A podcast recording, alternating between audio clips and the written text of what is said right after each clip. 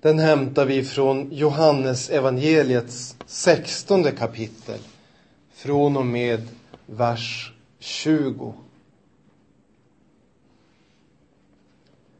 Amen, amen, säger jag er. Ni kommer att gråta och jämra er, men världen ska glädja sig. Ni kommer att sörja, men er sorg ska vändas i glädje. När en kvinna föder barn har hon svåra smärtor, till hennes stund har kommit. Men när hon har fött barnet kommer hon inte längre ihåg sin smärta, i glädje över att en människa blivit född till världen. Nu är ni också bedrövade, men jag ska se er igen, och då ska era hjärtan glädja sig, och ingen ska ta er glädje ifrån er. Amen. Herre, inskriv dessa ord i våra hjärtan. Amen.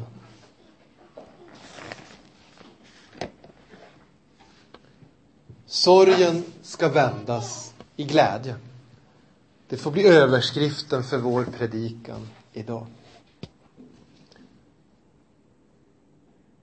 En förälders uppgift är att förbereda sina barn på livet som väntar. Ibland säger föräldrar: akta dig, gå inte så nära vägen. Akta dig för trafiken. Ibland säger föräldrar: följ aldrig med en främmande vuxen, även om han vill bjuda på godis. Ibland säger föräldrar: var försiktig med vilka vänner du har. Redan romarna sa: dåliga vänner fördärvar goda seder. Det är lätt att dras med. Bibeln säger: den som sitter med syndare fjärmar sig själv från Gud. En förälder kan varna för en mängd olika saker.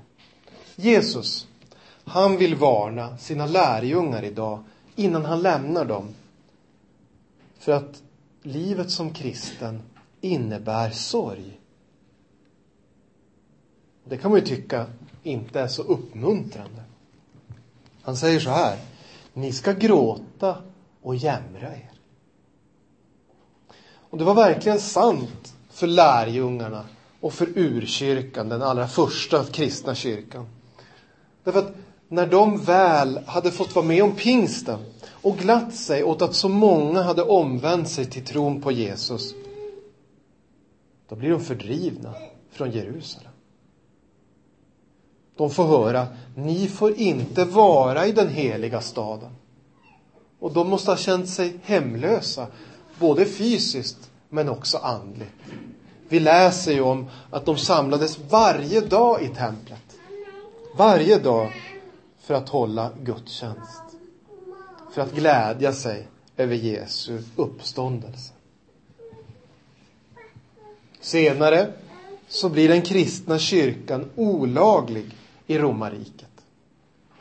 Efter att romarna först hade tyckt att de här kristna är bara någon typ av judar, vi bryr oss inte om det, så satte man ner foten och sa: kristendomen är olaglig. Och den som vi hittar avrättar vi. Vi ser det på martyrer som Stefanus, som det berättas om i apostlagärningar. Vi ser det i berättelser från den tidiga kyrkan om kristna som bekände tron trots att det var förknippat med livsfara. Men vi ser även idag att kristna får gråta och jämra sig. I mer än 60 länder idag så är det farligt att vara kristen. Inte alltid livsfarligt, men man får på något sätt lida under förtryck om man öppet bekänner sin tro. Man får samlas i hemlighet. Eller man kanske inte får det där jobbet som man var kvalificerad för. Förtrycket kan se ut på olika sätt. I Nordkorea, som brukar kallas världens mest slutna land, där väntar arbetsläger och dödsstraff för den som bekänner kristen tro. Men även vi, hörni, får känna av Jesu ord. Även om vi inte hotas av våran överhet. Ingen hemlig polis slår ner dörren och hämtar oss i piketbussar. Ändå känner vi av att livet som kristen är en ständig kamp mot vår tid, mot vår omvärld, mot värderingar som strider mot Bibelns. När vår omvärld säger till våra ungdomar, testa allt. Hur kan du veta att det är dåligt med droger om du inte har testat? Hur kan du veta att det är dåligt med lössläppt sexualitet med första bästa man träffar om du inte har provat? Då säger Bibeln, gå med Kristus, vandra med honom. Då säger Paulus, vi har ju lagt av vår gamla människa med dess begär. Vi ska inte ta upp den på nytt. Vi märker i våra liv att även vårt eget hjärta vållar oss sorg. Vi ser i våra liv att de där goda sakerna som vi, precis som Paulus, skulle vilja göra, de misslyckas vi ofta med. Och de där dåliga sakerna som vi inte vill göra, precis som Paulus, de gör vi. Och vi gör dem inte någon gång då och då, sådär så att vi kan säga, det var bara en tillfällighet. Vi hade lite otur. Det blev lite fel. Utan vi gör dem gång efter gång efter gång. Att vara kristen, det innebär att kämpa mot det motstånd som finns i vårt eget hjärta. Att vara kristen, det innebär sorg över sin egen synd. Att vara kristen, det innebär också, precis som för alla människor, sorg över döden. Jesus, han försöker förbereda sina lärjungar i Johannes evangeliet 16 kapitel på att han kan inte alltid vara med dem. Och han försöker undervisa dem och han försöker varna dem för att det kommer att bli svårt. Och han försöker uppmuntra dem. Ge inte upp. För, säger han, sorgen ska vändas i glädje. Även som kristen, även när vi vet att den här världen är tillfällig. Att vårt liv i den här världen är kort. Även när vi vet att övergången från död till liv för den kristne är en övergång till något bättre, så innebär döden ändå en sorg. Kroppen ska skiljas från själen. En människa vi har haft i vår mitt är borta för våra ögon. Vi får inte träffas och vi vet inte hur länge det dröjer. Men, säger Jesus, er sorg ska vändas i glädje. Jesus beskriver på ett väldigt intressant sätt att det kristna livet påminner om en födsel. Även om olika kvinnor beskriver förlossningen olika, så är ingen förlossning helt utan smärta. Jesus beskriver att livets prövningar är som den smärtan. Som gör ont, som kan vara väldigt intensiv. Som för vissa kan vara så intensiv att man bara vill att den ska få ett slut. Men, säger Jesus, era prövningar, oavsett om det är yttre förföljelse, oavsett om det är ideologisk förföljelse, ett tryck på att avfalla från tron, oavsett om det är min egen synd och mitt eget hjärta. Den prövningen, den smärtan, den ska gå över. Den ska gå över, precis som förlossningssmärtorna. Och, säger Jesus, efteråt, då är glädjen så mycket större. För några veckor sedan så vandrade vi upp, min fru och jag, på Kebnekaises topp. Och det var en prövning. Det gjorde ont i alla leder och alla muskler. Men när vi kom upp på toppen och blickade ut, såg ändå bort till Norge och såg fjälltopparna och dalarna och Guds underbara natur, då var det faktiskt värt det. Vi sa det till varandra, vi som var med. Det var värt den prövningen och skoskaven och värken i leder och muskler. Det var värt det.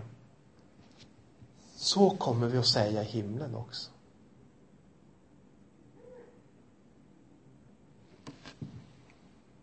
Det var värt det. Ingen i himlen kommer att säga, det här var ju inget vidare. Det var inte värt det. Även i vårt dagliga liv så får vi gå från sorg till glädje. Den kristna människan får varje dag bära fram sin synd inför Gud och bekänna den och uttrycka sin ånger. Och ibland kanske den kristne måste uttrycka ånger över att ångern inte är så stark. Ibland kanske vi måste uttrycka ånger över att vi inte gläds över evangelium så som vi borde. Men även de synderna har Jesus dött för. Och när vi bär fram vår synd inför honom, då övergår våran sorg i glädje. För han säger alltid, du är förlåten. Av nåden, genom tron. Du är förlåten. Vi känner inte varandra så bra som vi tror alltid. Kanske finns det någon här som bär en sorg i hjärtat som ingen annan känner till. Någonting som oroar och plågar. Någonting som skaver. Någonting som man inte vet riktigt var man ska vända sig med. Den människan ska veta. Även din sorg ska vändas i glädje.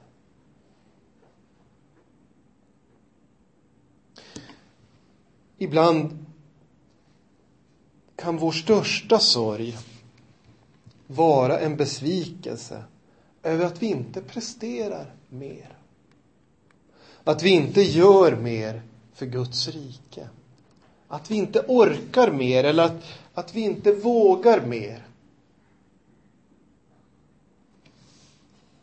Då ska vi komma ihåg att kristendomen är inte våran religion i bemärkelsen vårat sätt att behaga Gud. Utan kristendomen är evangelium där Jesus säger, din synd är förlåten. Allt är fullbordat. Din synd är utstruken.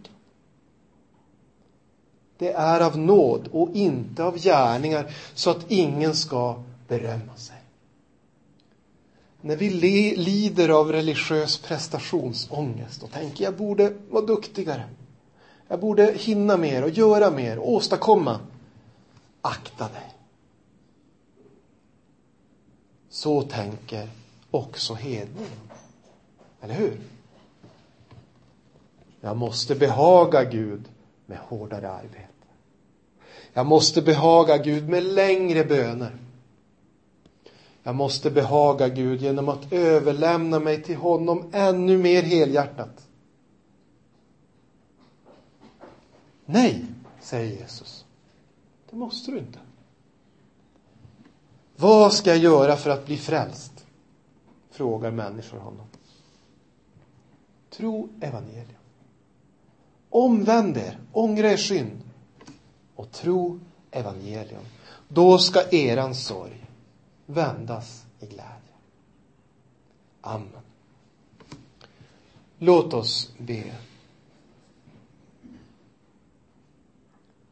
Käre himmelske Fader,